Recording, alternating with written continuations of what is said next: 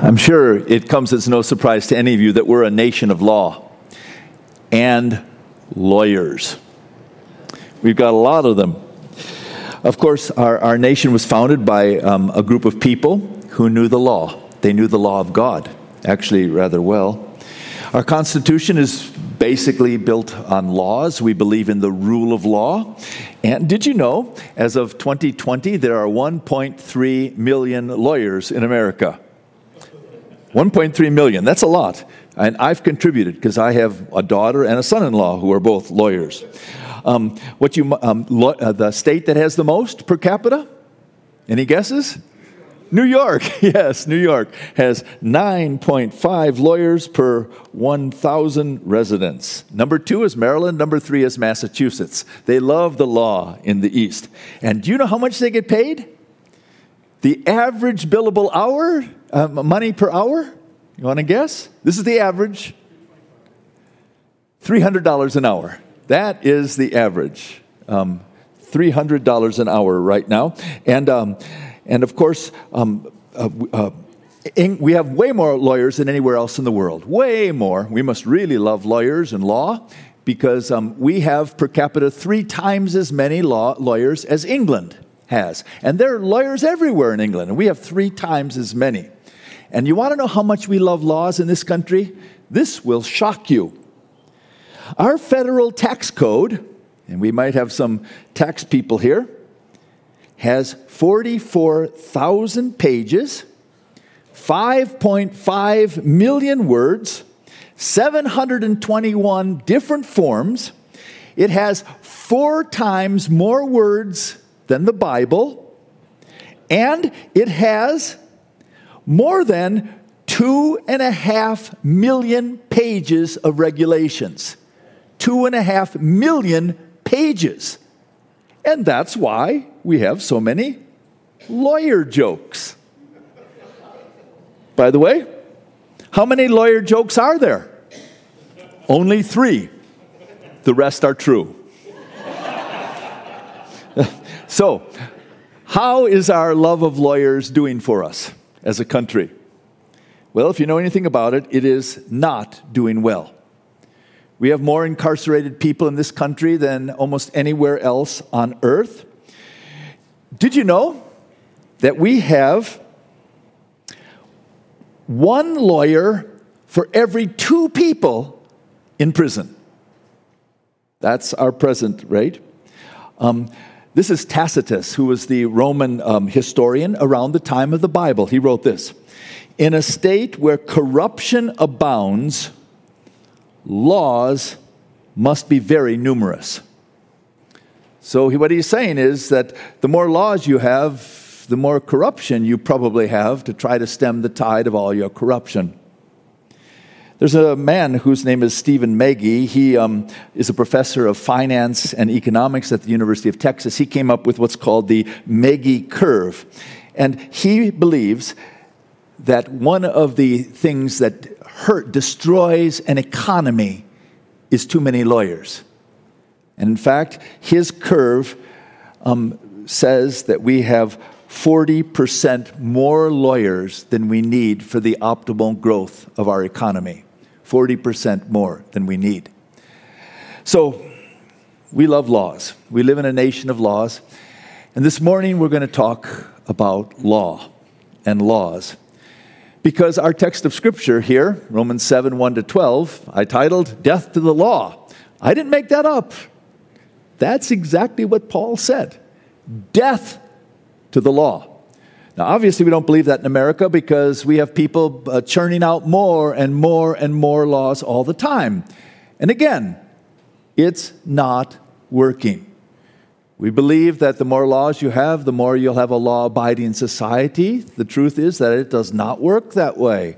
In fact, it works quite the opposite. Now, in our text of Scripture today, you're going to see the word law appears over and over and over again. In fact, in Romans chapter 7, the word law appears 23 times. The Bible does this, by the way. In fact, one of the main ways that you can understand what a passage of Scripture is trying to teach is look for repetition. It's the easiest principle in the world, and you're almost always right, 100% of the time. The main thought of any passage of the Bible will be based on the repetition of words. It's like Paul says, okay, I know you might be a little bit dense, but you're going to get this one 23 times. I'm going to tell you law, 23 times, plus the word commandments. What's he talking about? Well, he's talking about the law of Moses. What? Myron was talking with the children about, summarized in the Ten Commandments. That's what the law is that he's going to talk about. But it applies to all kinds of laws as well. So today, you're going to see the word law. And the Apostle Paul is going to try to explain what is the value of law for a Christian who's trying to live the Christian life. How does the law fit into that? Now, by the way, Paul is Jewish, and what he has said so far is very, very offensive to Jewish people, because they believe deeply that the key to righteousness is following the law of God. And in fact, I don't think there's an observant Jew anywhere in the world, not even one, not one you will find any in the world, if you ask them this question, how many laws of God are there? I don't think you'll find one in the world who wouldn't say 613. They know them all. And because the 613 is not enough, they have added thousands of laws to that 613. The 613 come from the books of Genesis, Exodus, Leviticus, Numbers, and Deuteronomy. That's called the Law of Moses. There's 613 commands there. Many Jewish people know all of them. You think the Ten Commandments is tough. They know all 613. But as the reason we have lawyers is because you cannot possibly make any statement that a lawyer can't pick apart. For example, if I use a one-word statement, go, you need a lawyer. Who, what, where, when, why, how. All of those have to be explained. So when you have a law, for example, as ambiguous as remember the Sabbath to keep it holy and you shall not work. You need 1,000 lawyers for that one. What does remember mean? What does holy mean? What does Sabbath mean? What does work mean? And so the Jewish people, the rabbis, took it upon themselves to take all of these 613 laws and then describe in minute detail what each one of those laws means practically in people's lives. So, again, there's not an observant Jew anywhere in the world, not one. If you ask them, how many categories of work are there? By the way, how many? No one's Jewish here. Okay. 39. Every Jewish person knows there's 39 categories of work. The rabbis had defined them. And this is all in Jesus' day. All of it's there. And because Jesus' disciples did not keep some of these 39 categories. Remember when his disciples went into the field and they were hungry. They took some of the grain, rubbed it in their hands, and ate it. The religious leaders saw them and said, your disciples are breaking the law, because 4 of those 39 categories of work they broke. And Jesus says, no, I'm sorry. This is not from God.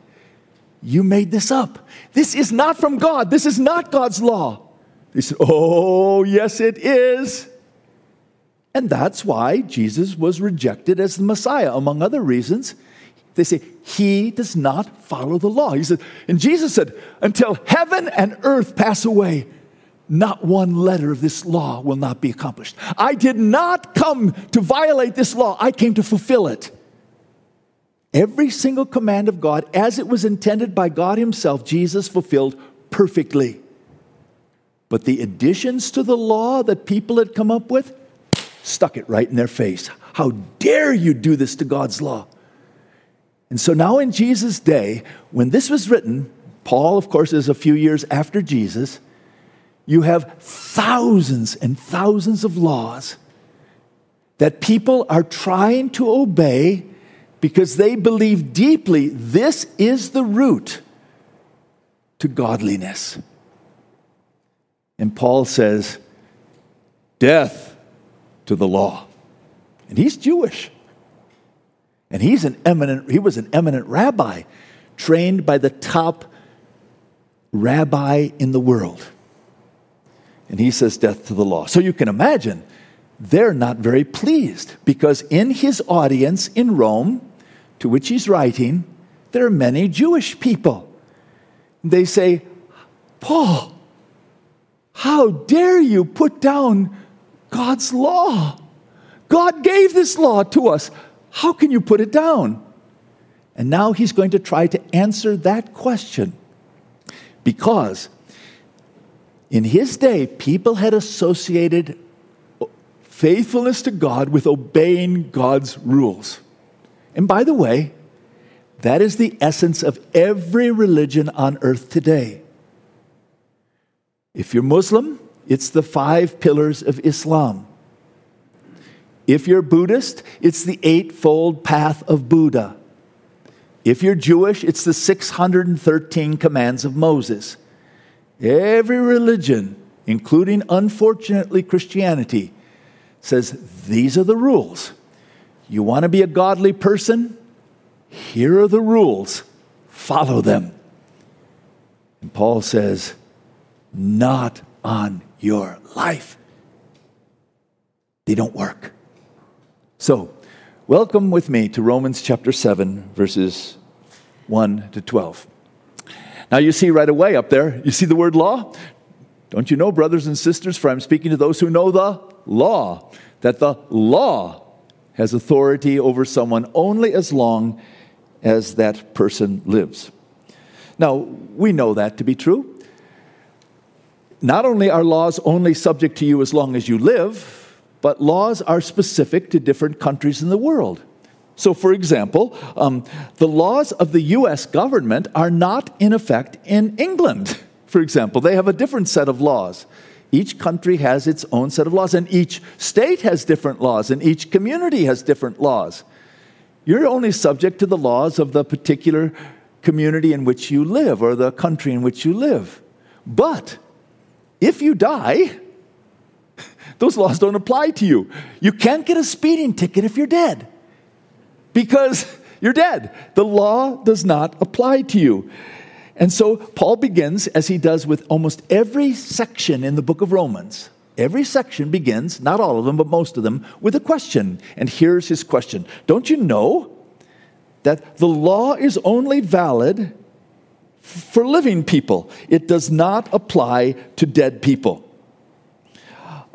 In fact, even the Jewish people, this is from the what's called the Mishnah. This is the oral law of the Jewish people.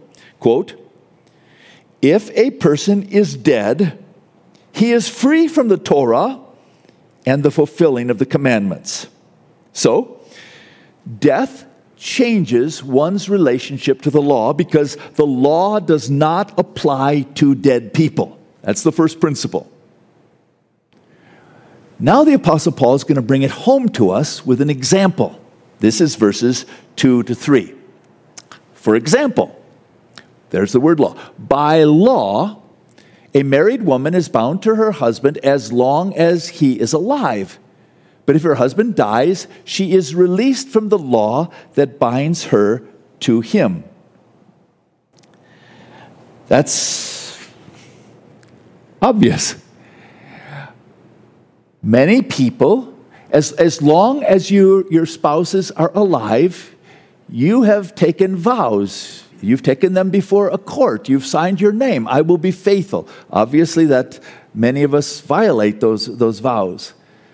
But once your spouse passes away, you are free to marry somebody else, because the law, the vows you took, are no longer valid once your spouse dies. That's pretty obvious. And so he goes on. So then, if she has sexual relations with another man while her husband is still alive, she's called an adulteress. We all know that. But if her husband dies, She's released from that law and is not an adulteress if she marries another man. So, now he's going to draw the conclusion. So my brothers and sisters, you also died to the law through the body of Christ, that you might belong to another, to him who was raised from the dead, in order that we might bear fruit for God. Now, he starts, here's the principle. The law is only binding on a person as long as they are alive. Once you've died, the law has no bearing on you anymore. For example, in marriage, you are under obligation to be faithful to and to love each other, as you said when you took your vows. But when one spouse dies, that law is nullified to you, and you are free to marry another. And now he's going to apply it to us. We died. Remember earlier on in chapter 6, he says, you have died to sin. But now he says, you have died to the law. Whoa, what does that mean? Let me try to put it in this way. Since we're using marriage, let me use that. In our first marriage, this is not talking about, in our first marriage, we were married to a woman whose name was Party Hardy. That was her name. Party Hardy. That's called paganism. And many people today, that's the spouse you're married to. You're out for each other's happiness, and Party Hardy is what your goal is. And what keeps that marriage together is your passions, but it bears fruit. That's called death. And let's say as Christians, we died to that marriage. It's gone.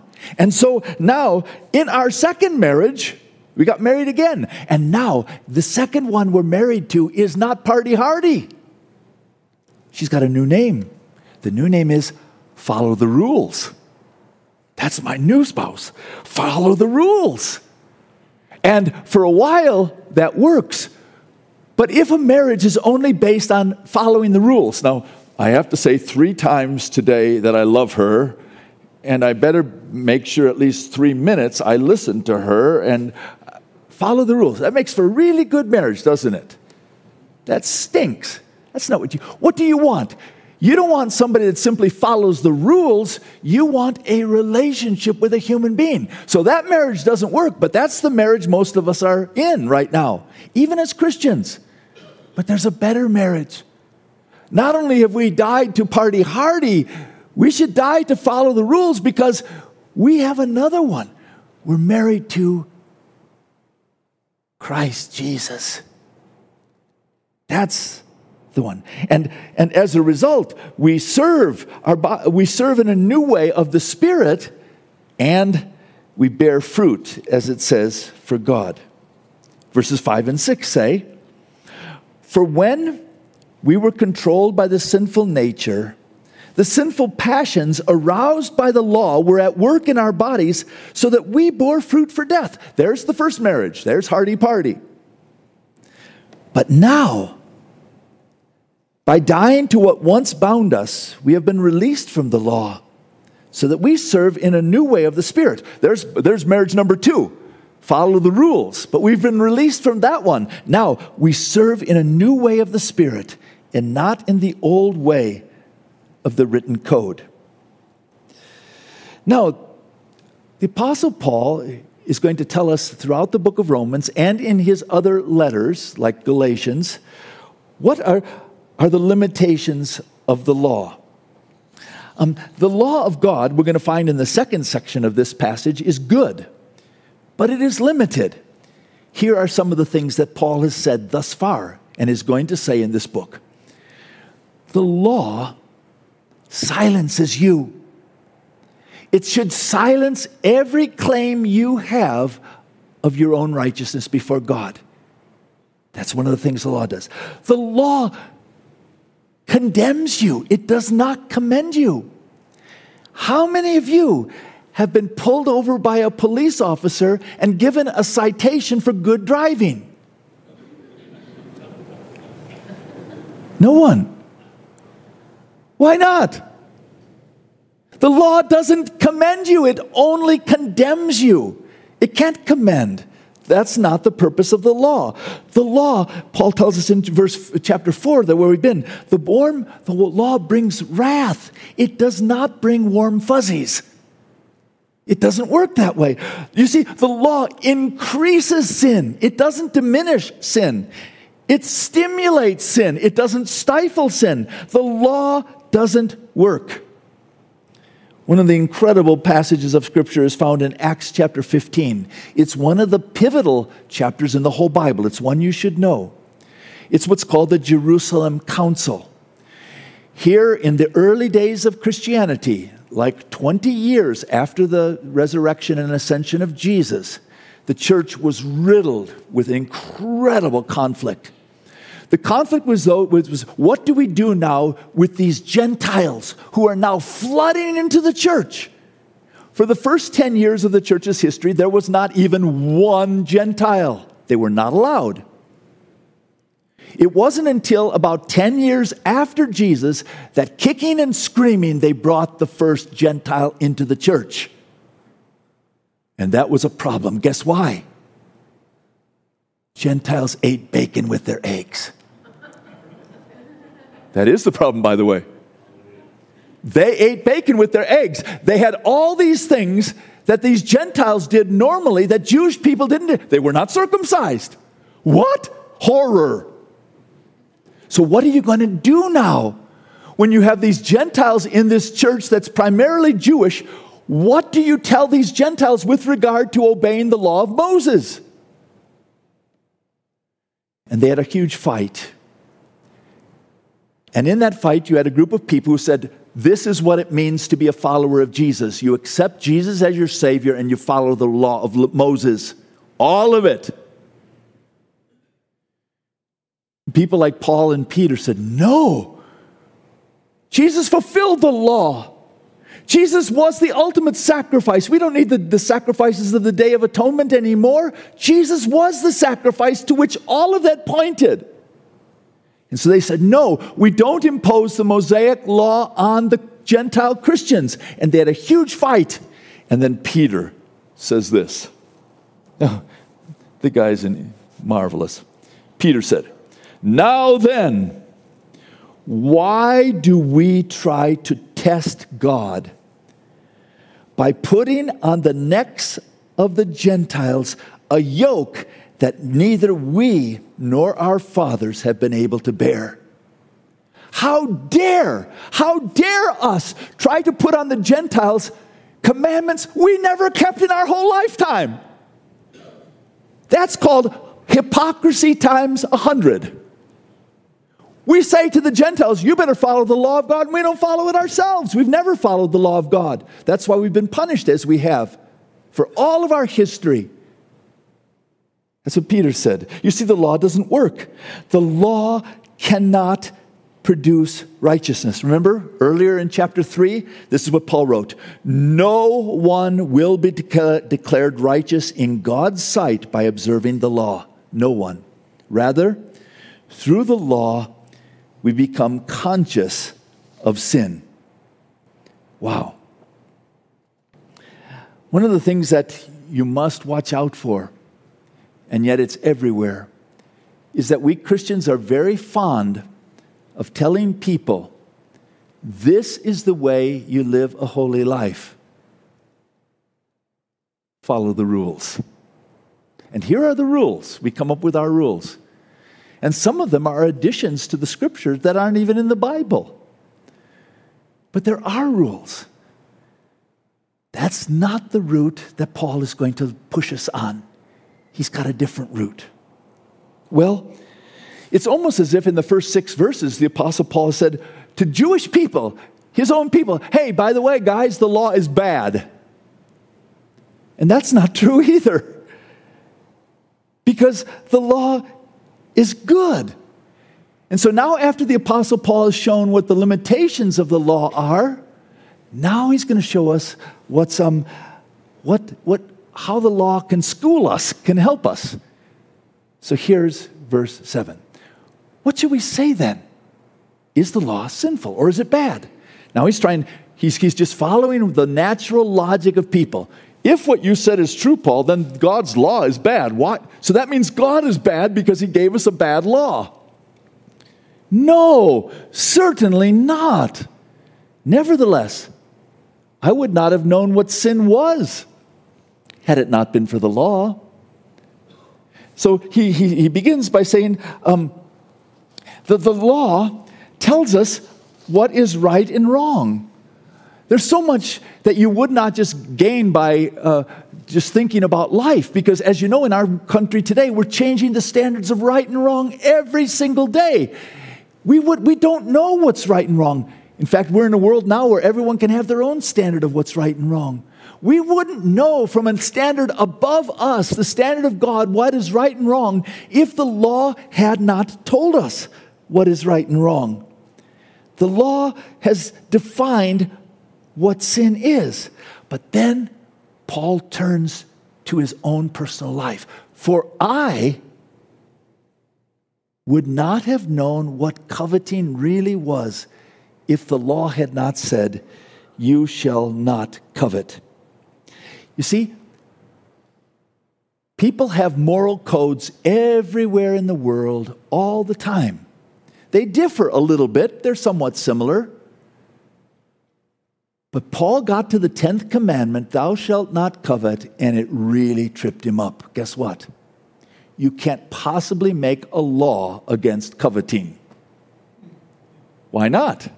Thou shalt not commit murder, you can make laws. Thou shalt not bear false witness, you can make laws. Thou shalt remember the Sabbath, we have blue laws. You can make laws with regard to the 9 commandments, but now he got to the 10th, and it's not behavioral. It's an attitude of the heart. How do you make laws about an attitude of the heart?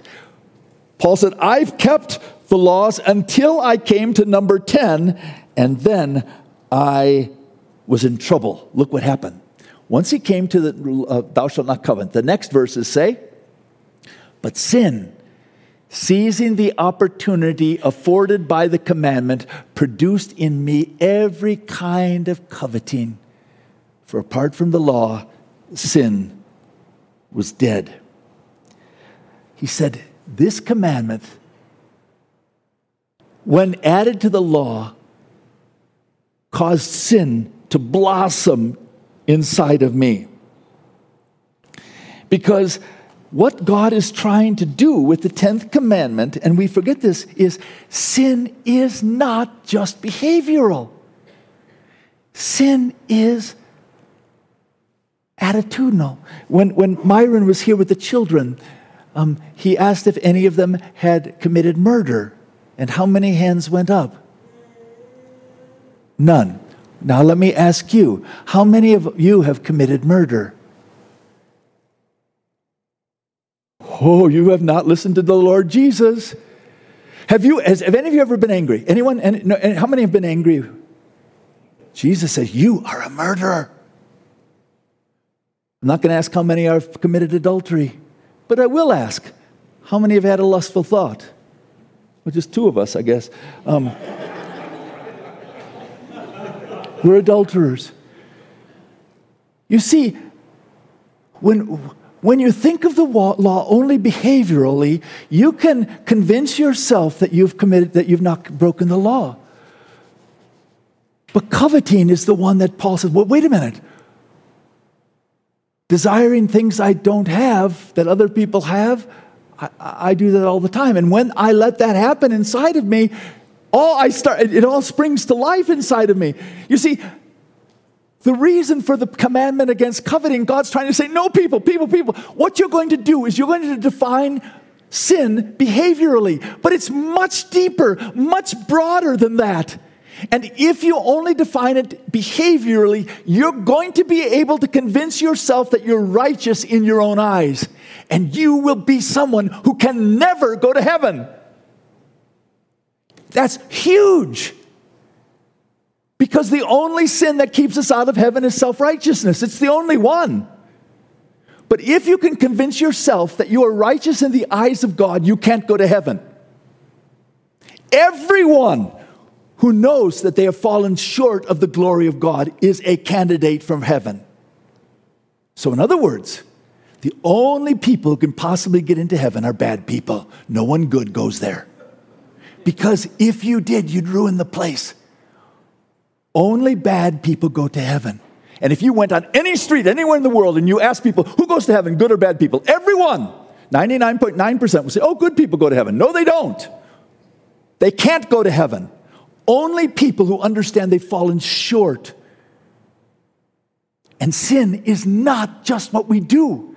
It's way deeper than that. So deep we can't even imagine what it's really like. And so Paul goes on. Once I was alive apart from the law. When I didn't realize that coveting was something, hey, I never committed murder. I haven't committed adultery. I've been scrupulously honest. Once I was alive, but when the commandment came, thou shalt not covet, sin sprang to life, and I died. I found that the very commandment that was intended to bring life actually brought death. And it goes on.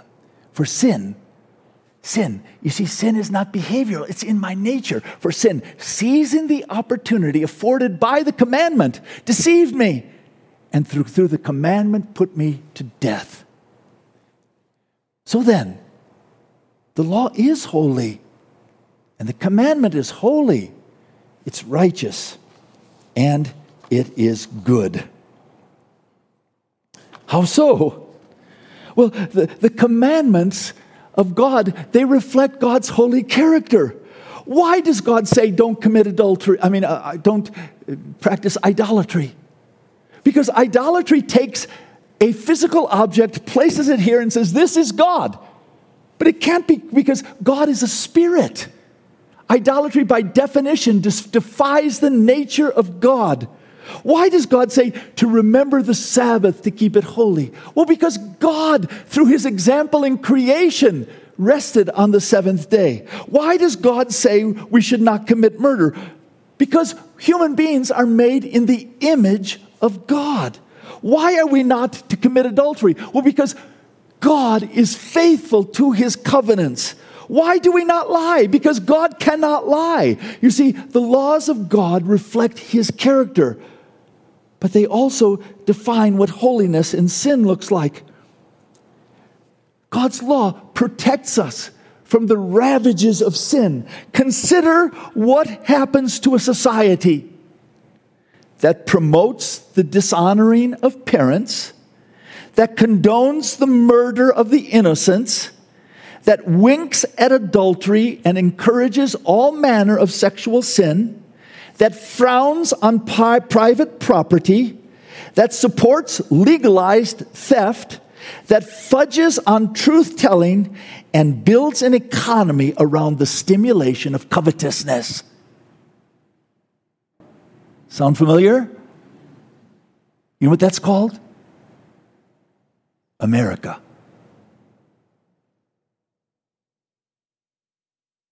What happens to that? It cannot survive. You see, God's laws are designed to protect us from the ravages of sin. Sin gone wild. When we throw away God's laws, it has incredibly disastrous effects on human dignity and goodness, because God's trying to protect us. Now, you have to ask yourself a question when you look at God's Old Testament laws. What was he thinking? What was God thinking? For example, no bacon or shrimp. What's he thinking? They're so good. Or do not cook a goat in its mother's milk. Come on, God. Or do not wear clothing woven with two kinds of material. Or wear tassels on the four corners of the cloak you wear. Of these 613 commandments, I just gave you 4 or 5 of them. Some of them are just ridiculous. Let's be honest. Is there something that's going to hurt you if I have linen and wool in my clothes? What's God up to? We don't know. In fact, I think bacon is pretty good and shrimp is even better. No lobster? Come on. Are you an ogre, God? You see, people have tried to figure out, well, what did God have in mind? And I think the answer that most theologians have come to is, we have no idea what he had in mind, except this. He's trying to communicate to his holy people that they are different. There may be no other reason than that. No, I want you to be a different people. You are a light to the nations. You are not to be part and parcel of everyone else around you. You're different. You're my people. That's part of the reason for the law. The law sets standards for societies. Most of our law, and even our due process laws, our bankruptcy law, comes from the Word of God. Why? Because God cares about us. Our whole jurisprudential system, most of it comes from the Bible. Most people don't know that. You see, the law is good because it forces us to look at ourselves. It not only reveals our sin, but it even stimulates our sin. And what's the good of looking at it, being able to look into the mirror and see our sin? Oh God, what's good about that? We know that we know that we know that we need a Savior. Oh, that's really good. And maybe that's what God is trying to do. So, as we conclude this morning, I'm going to ask if you can make 3 shifts in the way that we live our lives. The first one is this. Can you consider trying to live your life as an ambassador rather than a regular, ordinary citizen? One of the privileges of an ambassador is that they have diplomatic immunity. So an ambassador from, let's say, an African country, Ghana, who comes to the United States is not subject to our laws. They're dead to our laws. They're governed by the laws of Ghana, not the United States. And so this is what has happened. This is 20 years old. As of the year 2001, more than 200,000 outstanding parking tickets in New York alone, totaling more than $21.3 million. The diplomats have come into New York City with the UN and amassed $23 million as of 20 years ago. So it's way over $50 million now of unpaid parking tickets, and they never have to pay them. Why? They're not subject to our laws. And in fact, diplomats in America have committed drug smuggling, tax evasion, slavery, murder, parking violations, and drunk driving, all of those, and there's no possibility to ever bring them before a court. Impossible. Why? Diplomatic immunity. And this is the Word of God. You are Christ's ambassadors, as though God were making his appeal through you. We implore you on Christ's behalf, be reconciled to God. We have diplomatic immunity. But the worst thing an ambassador could ever do would be to abuse this high position, because they represent somebody else. We represent Jesus. We are not subject to the Mosaic law. We have a higher law. We represent Jesus. He is our King, and we are his ambassadors. Can you start to see yourself as an ambassador? Not subject to the laws, but subject to a King. Number 2, what if we started to see ourselves as fruit bearers instead of sin avoiders? It seems to me that most of what we teach people in churches is these are the sins and this is how not to do them.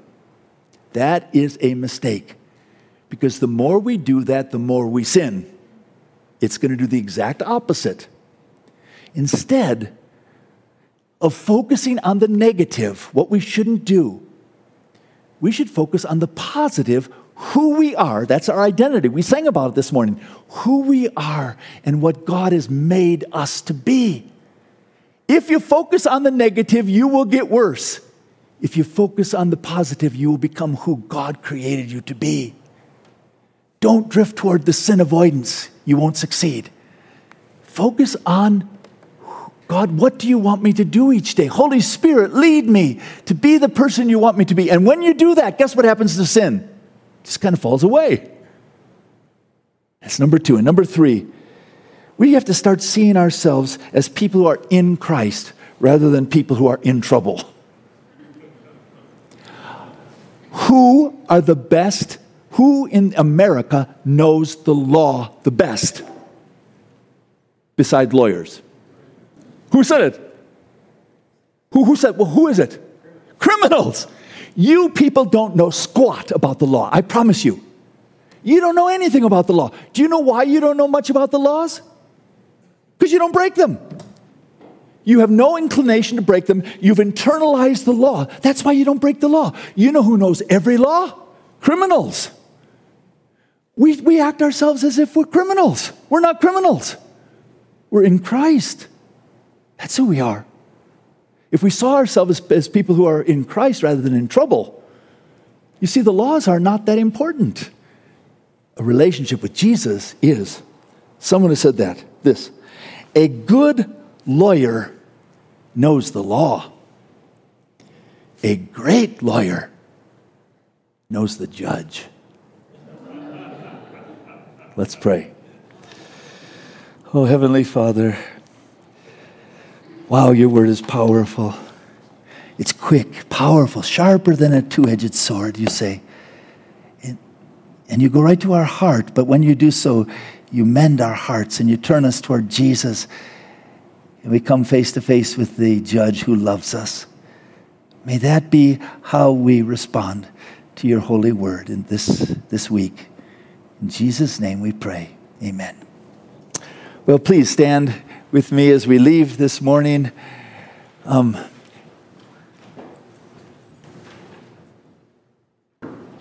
as you leave this morning, may we each see ourselves as ambassadors, regard ourselves as people who are in Christ, and may we internalize the law such that by the power of the Holy Spirit, we follow Jesus. God bless you.